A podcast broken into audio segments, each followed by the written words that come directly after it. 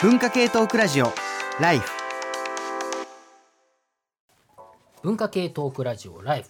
えー今日はですね、えー映画「花束みたいな恋をした」についてですね。まあいろいろ話をしているわけなんですけれどもここでですね、えー社会学者の鈴木健介さんチャーリーさんからもメールをいただいていますのでちょっと読みたいというふうに思います。えー花恋の2人の主人公麦と絹はサブカルっぽい話題が好きなように見えて何が好きかの話はあってもどう好きかについて話が出ないというのは作品を見た人の感想でもよく目にするところです。僕も同じ感想を持ちましたけどよく考えてみるとそれって普通かもなとも思います、えー現代の消費社会においては同じパターンの消費を行うことが相手と気が合うことと同じだとみなされます。例えばデートをするという行為はお互いを深く知り合うというよりは同じ消費を共にすることで成立します。ここで一つ問題になるのはじゃあ恋愛感情を持った人でしかしないことと友達同士ですることの間にどんな差があるのかということです。実際デートコースという概念は随分と薄れかつてカップルで行っていた消費行動の多くは同性の友人同士で行うことができるようになっておりまたそちらの方が大きな市場になっていますなってもいます友チョコなんてのはその典型です、えー麦と絹は付き合いだしてすぐ3日未満やりまくっていたというエピソードからも伺えるように2人とも性欲が強いから同じ消費行動恋愛関係というコースになりましたけどその後はその後はむしろその後はむしろ消費ではなくクリエイターたちの人脈に関わるようになり消費者ではなく作り手送り手として関わり合うようになってきます。その過程で創作やサブカルへの向き合い方にすれ違いが生じるのですがそれって恋愛というよりバンドの解散みたいだなと思ったのでした。えー初期衝動で自分たちこと最高だってなるんだけど、えーそれはあくまで音楽の消費者としての感覚で金を稼ぐ生産者になってしまうとどこに向かうべきかをめぐる対立が生まれてしまうのですよねということなんですけれども。これもなんかおうんそうだなという気がしますが米川さんいかがでしょうか？そうですね。まあまあ、今のねチャーリーさんのメールもそうですしあとまあ僕今もそのさっきねあの山本さんがおっしゃってた、ね、どうしたら2人が別れないで済んだのかっていうのを連々とこう頭の中で考えてるんですけど、うん。まあその消費者としての、えー立ち位置なのかどうかとかっていうことにもつながると思うんですけど結局そのどういうふうに2人が、えーありえたのかっていうのがあの先ほどメールくださってた方も2人で見に行って、えー片方は恋愛の話として見た、でもう片方は労働の話として見たっていうように、まあ、何層かこう、えーいくつかの層が重ねられた物語になってると思うんですよね。でまあこれちょっと若干ネタバレになっちゃうかもしれないですけど、まあ、ファミレスで最後に2人が話す時に、えー会話の流れで、えー麦は、まあ、ずっと恋愛するなんて無理だよと。えー家族家族夫婦になって家族になって生活をしていこうよと言って絹は「うん」という直前まで行くんですね、揺れるんですよねそこで。うん。ただ、えーそこで、えー自分たちが二十歳、えー数年前に、えーやっていたようなコミュニケーションをとっている若いカップルを偶然見かけて、えー急にもう絹はそれを見て耐えられなくなって飛び出して、えーファミレスを飛び出してみたいな流れになって別れるわけですけどでその時に果たして麦と絹がその彼らに何を見たのかっていうのが結構いろんな見方ができると思うんですね。で僕は個人的に思ったのは、えー、とこのカップル若いカップルは、えー今何あの相手に対して、まあ、何々さん何してるかなってずっと考えてましたってお互いに言うんですね。だあなたとで序盤の方にも麦と絹のモノローグ的な、えー思いの中で、えー好きっていうことが相手と一緒にいない時に相手を考えるっていうことが好きの度合いなのだとしたらもう私は多分あの人のことが好きだっていう、えー言葉が出てくるんですよね。で僕の中では、まあ、労働っていうのをどう展開していくか共有していくかみたいなことももちろん重要な問題ではありつつこの最後の最後でやっぱり問題になってるのは、えーあなたをどれだけ思えているかっていう非常に古典的な話に着地してる感じがしたんですね。なので、えーまあなんて言うんでしょうね。共にいない時間にまあこれもう本当に恋愛のものすごくベーシックな話になっちゃうと思うんですけど、えー最終的にそこが失われてしまったら恋愛関係を一度迎えてしまった私たちはもう関係を持続することができないという。でもうそういう恋愛関係っていうのは、えーそうじゃない、まあ、まあ、家族とか夫婦っていうのもある種の共同性だと思うんですけど、えーそういう方に、えー変質させることはできないんだって不可逆なんだというですね、えー考え方が物語の中にあるような気は僕はしたんですよね。だから結論から言うと僕はこの2人はどうやっても一緒にいられないというのが 個人的な考えだったんですね。うん。ただいろんな見方ができると思いますやっぱり。うん。あのまあどのくらいねうん。あのそう思っていたのかっていうのねあのうん特に菅田将暉の方はねうん。あの思うあはいじゃあ碇さん。あの復縁説を唱えてるメールがあるので ちょっと読んでみてもいいですか？はい、えっと片田浩二さん、4月からフリー編集者。えっとちょっと長いんで抜粋なんですけど、えー以下余談ですが、とはいえ2人はまた復縁するんじゃないかな、するといいなと自分は思っています。別れた後、すなわち映画の冒頭。新しい彼氏彼女を差し置いて2人は全く同じ場所で同じ時間に同じ行動をとるのですから、麦もデートをする時間的精神的余裕はあるようですのできつい仕事のピークは出しているはず、ラストのストリートビュー含めまるでディズニーのラブストーリーのように2人は固い運命の絆で結ばれているとしか思えません、ワイヤー付きのイヤホンは多少もつれてもバラバラにはならないのがいいところです2人はやがて結婚し凡庸な家庭を築きしかしやはり心身ともに物足りない絹に小田女的な人が つけ込んで道具を用いたりすることもあるかもしれませんが なんだかんだで末永く幸せな日々を送るでしょう。そんな未来が見えましたこんなメールもありましたけど皆さんいかがでしょうか？いかがですか？私があの復縁派でもあるんですけどそれはなんちょっとちょっと違うんですよメールの方とは、うん。途中まで一緒で、うん。でなんでかなんで復縁派になったかっていうとえっと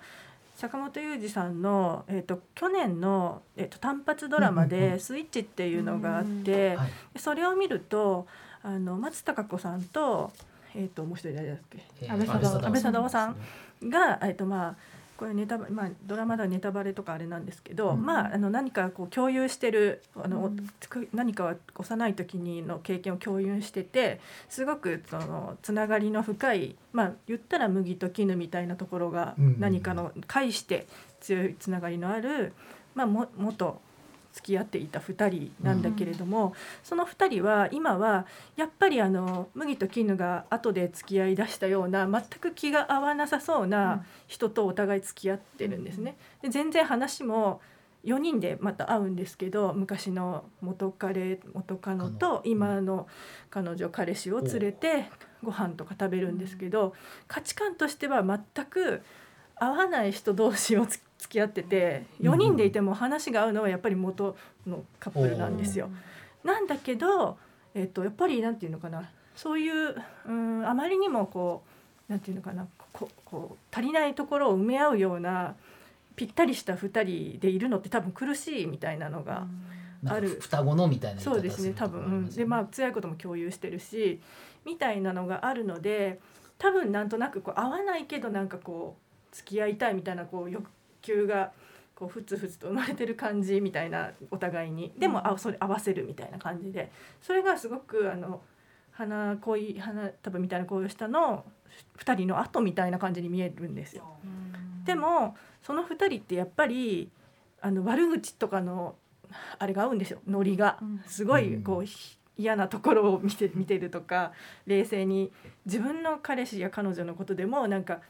あのへああそこ変だったよねみたいなものが見方がすごい共通しててそれはまるであの、えっと、初めて出会った日のあの夜の夜中のうんうん喫茶店で、うですね雑誌編集者の人とうん。あの4人同席するじゃないですか。うんこれああの知らない4人のさなんかサラリーマンみたいな。そうですそううんです、最初の出会いですはい。ね、あの時のその観察眼みたいなのとすごく似てるんですね、ちょっと意地悪な観察が。あの人、あのハンドクリーム塗った後 おしぼりで手拭いてましたよね。そうそうみたいな感じがすごく似ていて。やっぱりそのうんと後になっても気が合う2人であることはすごいうん。見えていて。でその2人やっぱりなんか火がついちゃうんですね。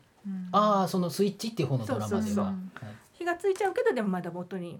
戻る。うん。戻るしどうなるかわかんないみたいな感じがあったんでそれを見ていたのでなんか火がつく瞬間はあるんだろうなっていうことをいつも考えてしまってっていう。でそれはどっちなんですか？でも、はい。はい結局そういううん。気が合う同士が付き合った方がいいのか、そうじゃない方がいいのかそれも描かないってことです。そうですね。なんか多分そういう足りない者同士を埋め合わせるような関係性はずっといるには辛いけれど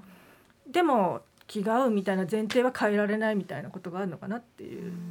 うーん。なかなか重い玉ですね。今ちょっとツイッターにはい。あのああったコメントにあのライフのタグであの出たコメントに何が好きかどう好きか同じ消費を共にして勘違いする感覚ってある森ガールが流行った頃固有名詞だけで結べば好きなものが同じだったけどどうして好きかが全然違ってすれ違った友達がたくさんいた。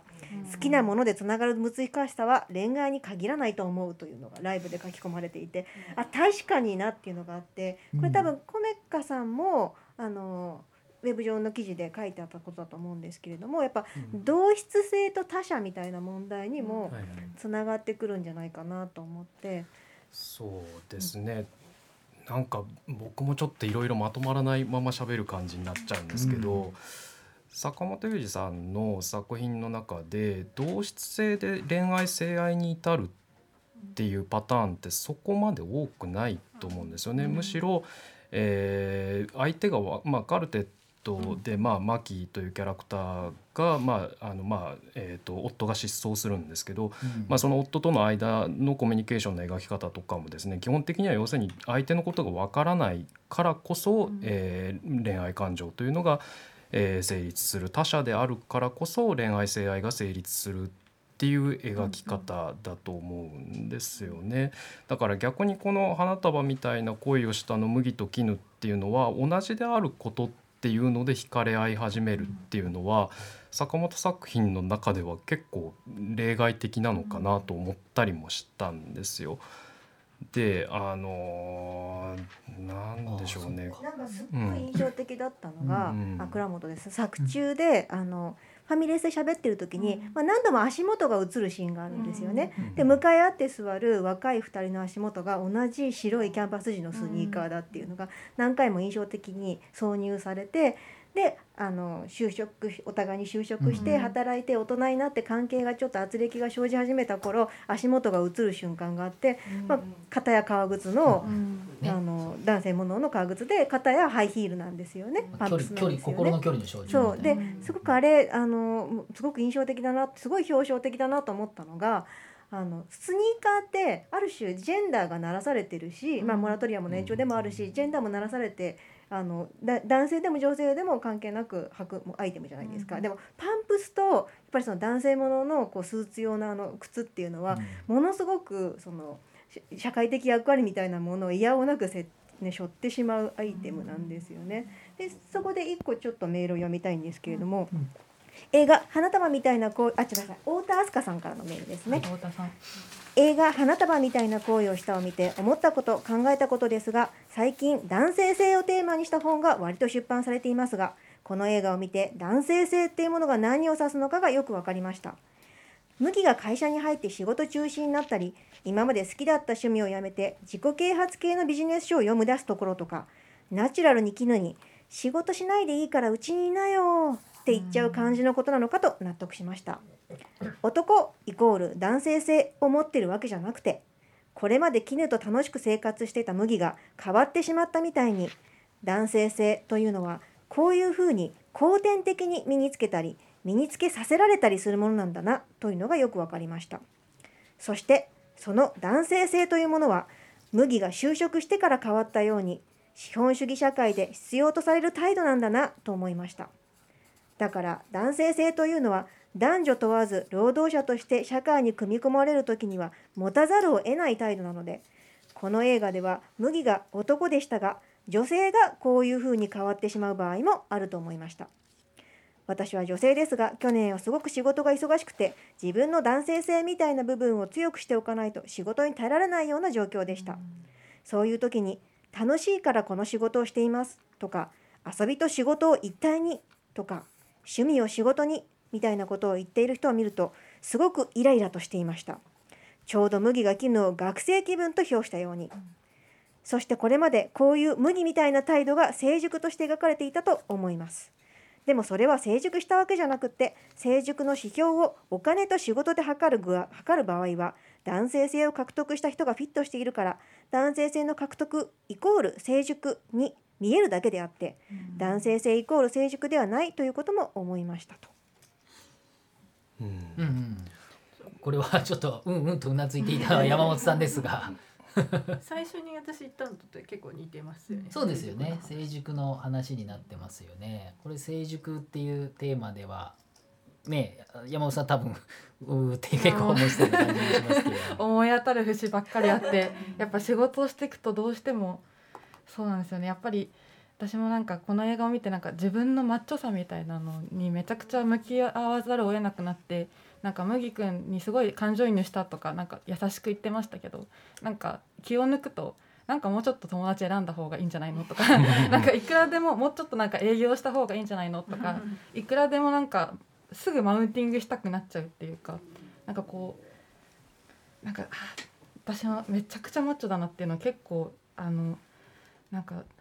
見る中で落ち込むことで、あとあのメールくださった太田明日香さんは「愛と家事」っていうあの本を書かれているのでそれも皆さんあライターさんをされていてぜひすごくいい本なので。あそうなんですね、はいはい。愛と家事。愛と家事。ってまさにあの家のね家の家家事で2018年に出た本があるのでぜひ合わせてめはいちゃ面白そう。事めちゃくちゃ面白い。はい。じゃあ和田さんもありがとうございます果実つながりでいいですか、そう。はい。果実つながりですごい、ええ。あいかりです。思ったことがあって、麦って最初焼きおにぎりすごい丁寧に作ったりご飯料理がすごい上手なんですよね、そうそうハーブ育てたりすごい暮らしを多分、まあうん、大事にしてる人なんですけど、その就職してから突然なんかコンビニのなんかうどんみたいのを食べて 缶ビールを飲むみたいなうん。全くもうガラッと食生活が変わってしまってもう暮らしがないがしろにしてしまされてるっていう。なんかせふたなんか絹ちゃんとの生活のために僕は働くって言ってるのに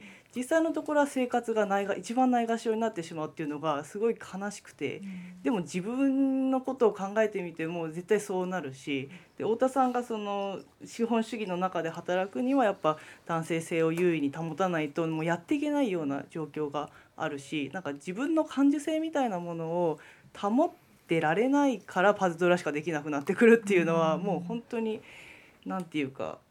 共感し共感しかないっていうか、だしその会社社会に出ることって男女の規範の役割が強化される部分って、さっきその倉本さんがおっしゃってたように靴はやっぱりハイヒールピパンプスと革靴とかみたいなことがすごい起きてるような気がして自分も最初新卒で入った会社で一番びっくりしたのが、なんかめちゃくちゃ女扱いされるやんけみたいな。なんかそれまで全く思ったこともなかったのに「おい女来い」みたいな。そう「てめえ」みたいな。大学のサークルとかでみんなみんな同じようにやってたのにそうそうみたいな。そうそうそういきなりなんか「お女来たぞ」みたいな「てめえ女って言うんじゃない」みたいな。なかなか なかなかなパワーワードです。そうそう。だしなんか年取ってきたら年取ってきたで、やっぱなんかあ怒りは仕事が恋人かみたいななんかこう、うん嫌ないじりとかがあって、だから若くても年取ってきてもやっぱどうしてもやっぱ女ってところはひっぺがせないっていうところの枠組みに入れられてるのがすごく苦しかったなっていうのが。だから逆に言えば男性の方も男性ので麦君は麦君で男であるっていうことをある種グッとされたっていうことにもなるんですかね。そそれがなんかその結構会社に入ってから同期とか人脈とかそういうワードがどんどん増えてきてで同期が結婚するんだけど俺らどうみたいな話の流れになるじゃないですか。でなんかそれもそんな言われ方絶対したくないし女だの側からしたらだしそのなんだろうな次のステップとしての結婚なんて望んでるのかっていう気がするんですよね女性の側っていうのが。なんか恋人じゃあまだ恋人やってんすかみたいな感じで次のステップにみんなが結婚するものだからうん。するみたいなその現状維持がしたいって言ってた人が次のステップに行かないといけないって言ってるのは本当は矛盾なはずなのに麦はそこに気づかず行っちゃってるっていうのがなんか切ないな結婚っていうもののね価値がね。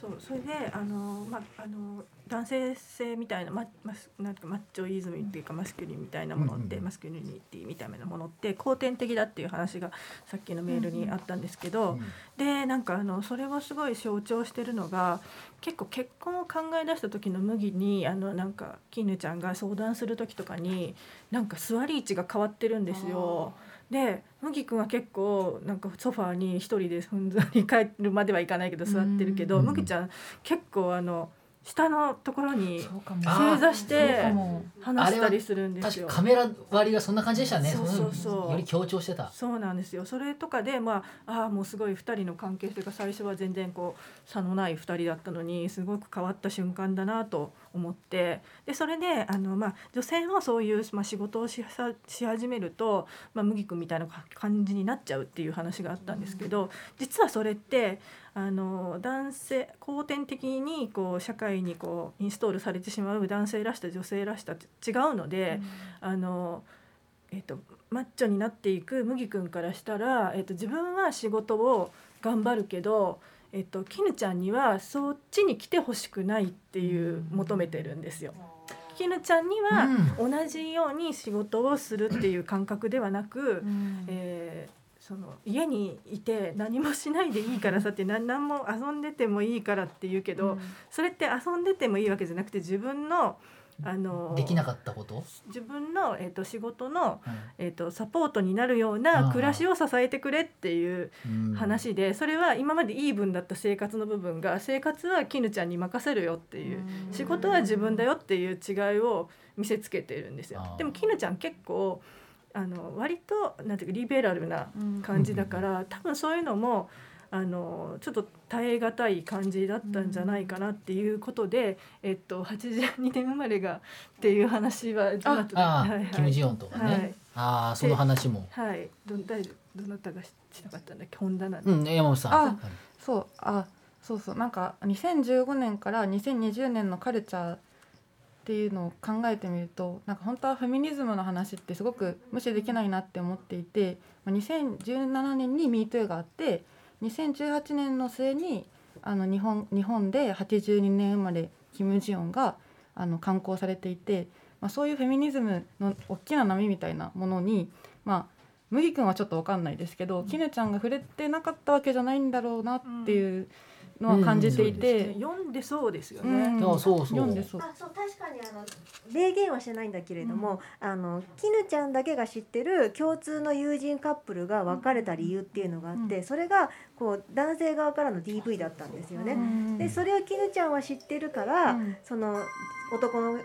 共通の友人の男性の方が亡くなったって聞いた時にあんまりこう気持ちが乗れないっていうか、うんいい人だったけどそういうこともする人だったって思っててでも麦君はそれを知らないから、なんかあんないい先輩いなくなったのになんか絹ちゃんちょっと冷たくないみたいなノリになってるとかあと実はあの物語が進行してるにつれて絹ちゃんが洗濯物を畳んでるとかね、うん。じわじわ書いてるんですよね。うんそうなんでね。あそう確かにそう言われれば。あのコメカさんに聞きたいんですけど、はいはい。今言ったうん。作品の中で、まあ、意図的かどうかわからないし今あのはい小山さん言ったみたいに、あの微妙に見ようと思えば見れると思うんですけれども、はいはい。今言ったそういったジェンダー的な視点が、作品としてはコンテンツとしては出てないというのはどどういうふうに見てらっしゃいますか、まあ、これも、まあ、正直言っていろんな読み方ができるとは思うんですよね。ただ絹はまあ最初の段階でもミイラ店に対してすごく思い入れてるんですよね。で、まあ、物語の最後の方で、えー、と麦はそれに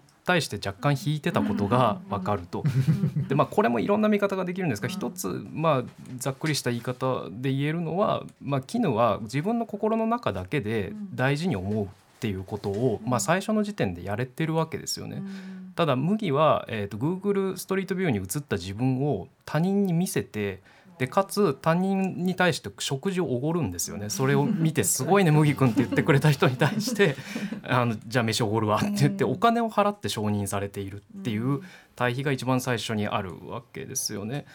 だからこうなんていうのかな絹が、まあ、この状況だったら、えーフェミニズムまで含めて社会的政治的な接続外部との接続っていうのに行く方が自然なわけですけど、まあ、作劇上それをただ単にカットしてるところもあるだろうしで、まあ、もう一つもし無理やりちょっとこじつけ的になりますけど言えるかなと思うのは心の中だけで自分の中に留めておくっていうことが彼女にとっての、えー文化に対する姿勢だったわけだから、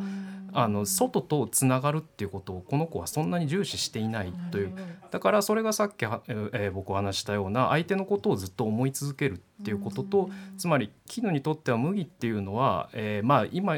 話していたそのジェンダー的な問題っていうのも坂本さんはいろいろ重ねているとは思うんですけど絹が一番喪失して悲しかったのはいつも思っていたい麦がいなくなったっていうこと、まあ、非常に古典的なやっぱり恋愛の、えーベーシックなところになると思うんですけど。で麦も、えー自分といない時に私を思ってくれなくなったっていう、えー推移、そこが失われたことが一番悲しいんだろうと僕は思ったんですよね。でこれって、まあ、社会に出た時に、えー後天的にもちろん麦は、えーいわゆるマスキュリニティみたいなものに自分を同化させていったところはあると思うんですが、えー実はですね会社に勤めてる時の同僚たちよりももともとの文化サブカル周りの共同体の中で、えー友達である男たちの方が非常にホモソーシャルノリが強いんですよね。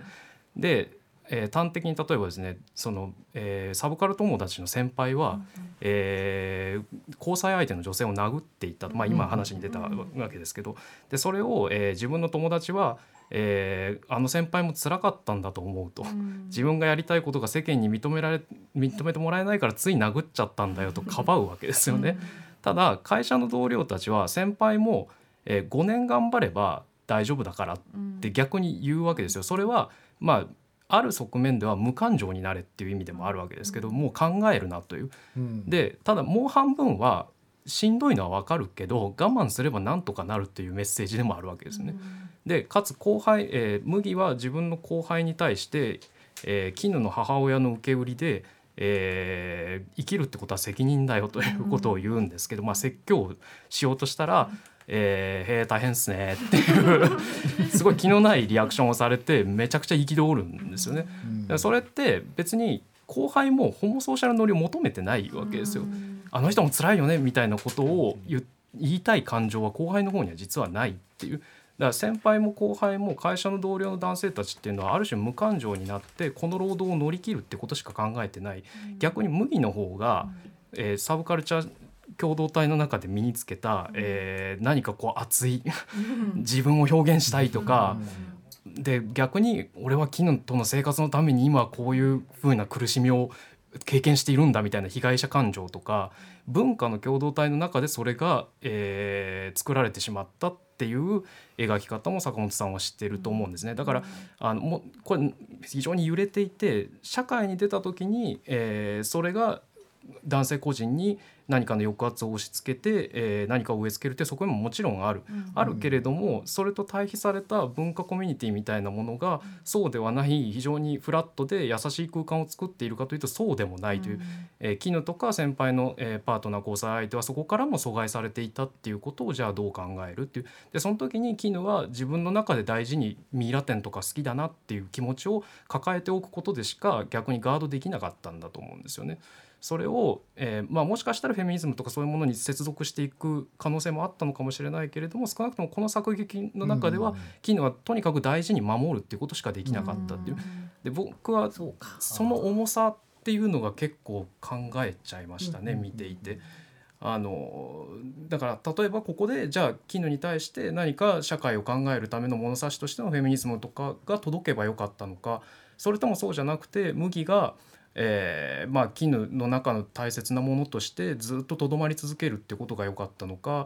っていう答えがあの、ごめんなさいこのね出るまでにまとめようと思ったんですけど、いえいえあんまりねういう意まんなかったですね。味では、うん。さらにもう二構造麦はあって、うん。その社会の圧力で会社の中でマッチョになっていったのもあればもともと持ってたその文化コミュニティの中にマッチョイズムがあったのもあるし、でもっと言えばもともとそういう性質というかまあそれがかしたら男性性なのかわかんないけど。それがまあ花火の話とかにもつながっていくという、だから根がとても深くてそうそう。こう衣装を変えるように切り替えていけるものではないっていう見方もできるかなという。だからそうですね。だからうん。コンテンツの話とかっていうのはまさに単に記号であってうん。通底してるところはうん。最初からある種、まあ、合わないというか2人が、ね。なんとか一緒になれればよかったんだけど、うん。そこをうまいこと接続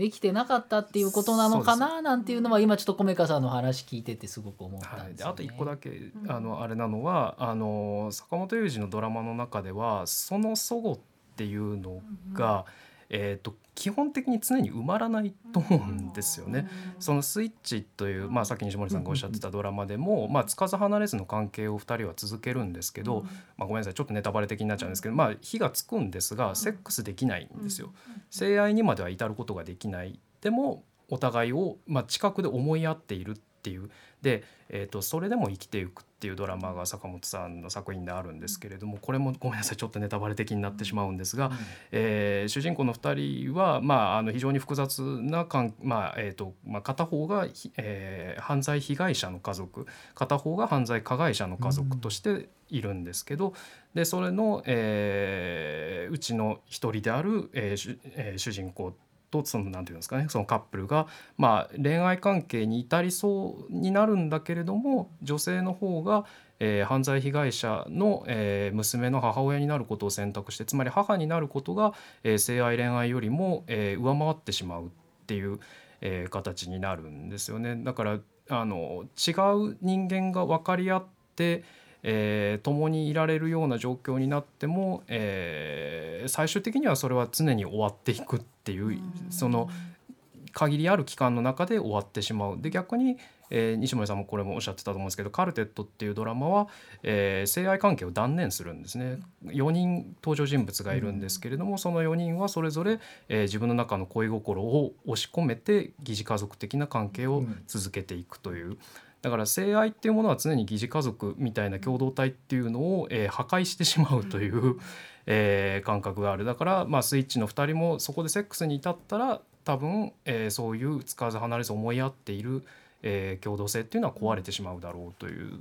ようなですね。それで言うと、うん。問題のあるレストランだけが、うんうんうん。やっぱり全然そこに介在しないので性が。ねなんか続いていく感じが一番強い感じもしましたよね。そうですね。問題のあるレストランの場合は、まあ、シスターフッドみたいなものがテーマになっているお話なんですけどね、まあ、すごくざっくり言うとあのまあえー、なんなんて言ったらいいんですかね、まああのある種、ある種のあの悩みだったり辛さだったりを抱えた女性たちっていうのが、えー共同でレストランをやるっていう話なんですけど。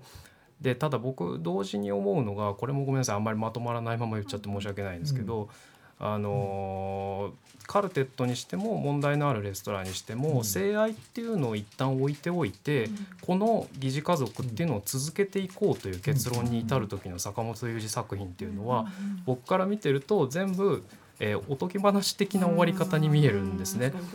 うん、こうとしてこの人たちはいつまでも幸せに暮らしましたとさっていう終わり方を。そう。でこれはただまあやっぱり性愛とか例えば坂本作品の他の作品で非常に強烈に提示されている母と子の動かし方い絶対的な関係とか以外の、えー関係性っていうのをイメージすることはやっぱり具体的に難しいわけですよね。なのでやっぱおとぎ話みたいなあの終わり方しか今はまだ難しいっていう。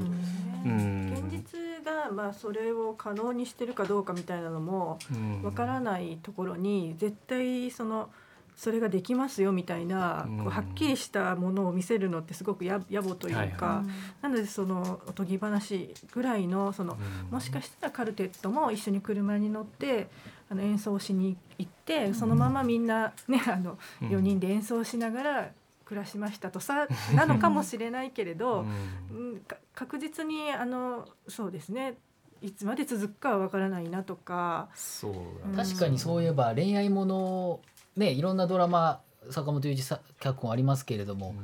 付き合ったりまた離れたりでもラストのまた出会うんじゃないの？みたいなので終わっていくっていう、このなんていうんですかね性愛がああると一回盛り上がってまあ離れてで何回も何回もそれがこう DNA の螺旋じゃないけどこうなかなかこうくるくるくるくるってなっていくことを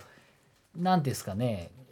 今過渡期なんですかね。どどう捉えていけばいいのかっていうのをみんな考えてるっていう感じなのかな。僕はあいいですか？ごめんなさい、個人的に思ってるのはあのそまあさっきお話した「それでも生きていく」とか「えー最高の離婚の」まあ、スペシャル版の一番ラスト、えーこれらってほとんど同じ構造だと思うんですけどあの最終的に、え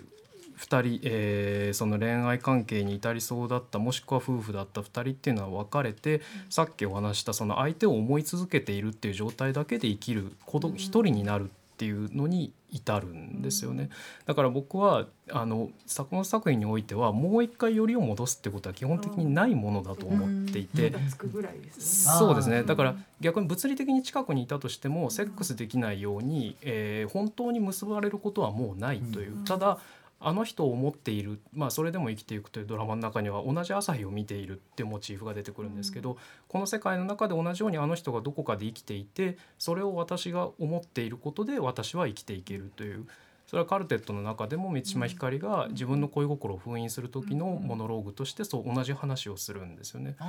だから常にこう一回離れてしまったものそれは不可逆なんですというあのこの作品のセリフにもあれ現れてると思うんですけど結局一度壊れてしまったものはもう元には戻らないというだからやっぱ麦と絹は、まあ、あの物語の中では崩壊するしかないし僕個人的に思ってるのはもう2人は絶対に付き合わないと思ってるんですね。そうか。あのそうやって別れ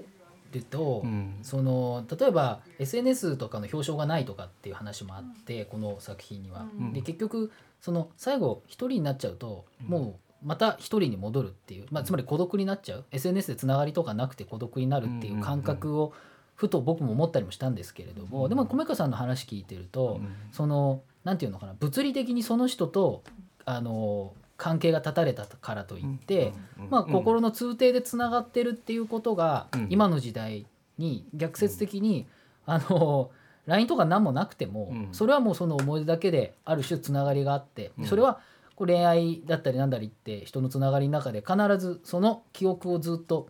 蓄積していくことがある種まあまあ、こう言っていいかリッチな生き方というか、まあ、一つのオルタナティブとして提示されてるっていうような感じで描かれてるかかなって今思うんですよね。ですね。なんか「それでも生きていく」のラストで僕は一緒に見てたパートナーが言ってて初めて気がついたんですけど、まあ、最後別れた離れ離れになった2人がお互いに手紙を書くんですよね。ただその手紙は、えー木に結びつけられているだけで相手に届く構図になっていないというつまり、えー相手に直接メッセージは届かないんだけれども自分は相手への手紙を書いて届かない手紙を木に結び続けるという結局自分の中の思いだけが、まあ、SNS の対極ですよね、つ常時接続の一番反対側の一切つながることがないんだけれども私はあなたを思っているという、えー心だけで生きていくっていうめちゃくちゃ厳しいイラストになっていて。まあ、だからそこがねそそそれだけ逆に言えば強度の高いそうですね。恋ができるかできないのかとかっていうこともまたうん。一つある,、はいあるんだけれども、まあはい。でも非常に、はい。あの面白いというかね大事な話ですね。ということでちょっと一曲挟んでまたお話ししていただきたいんですけれども米香さん、はい。お願いします。えーとですね、僕が選曲したのはですねくるりの「ワンダーフォーゲル」ですね、えーこれはな,、まあ、なんで選んだかっていうと、えー麦と絹がですね、まあ、2015年に出会った大学生だったわけですけど、えーそうじゃなくて2001年に えー出会っていた大学生だったら多分この曲を、えー共有していたんじゃないかと。でまあ、かつ歌詞もですね、えーまあえーハローもグッバイもサンキューも言わなくなってこんなにもすれ違ってそれぞれ歩いていくという、まあえー非常に何て言うんですかねあのディスコミュニケーションを経過してそれでもお互いにずっと生きていくっていうことを、えー表現した曲であるなと思って選びました。これそのままいいんですかね？曲。はいじゃあ、えー、くるりで「ワンダーフォーゲル」文化系トークラジオライフ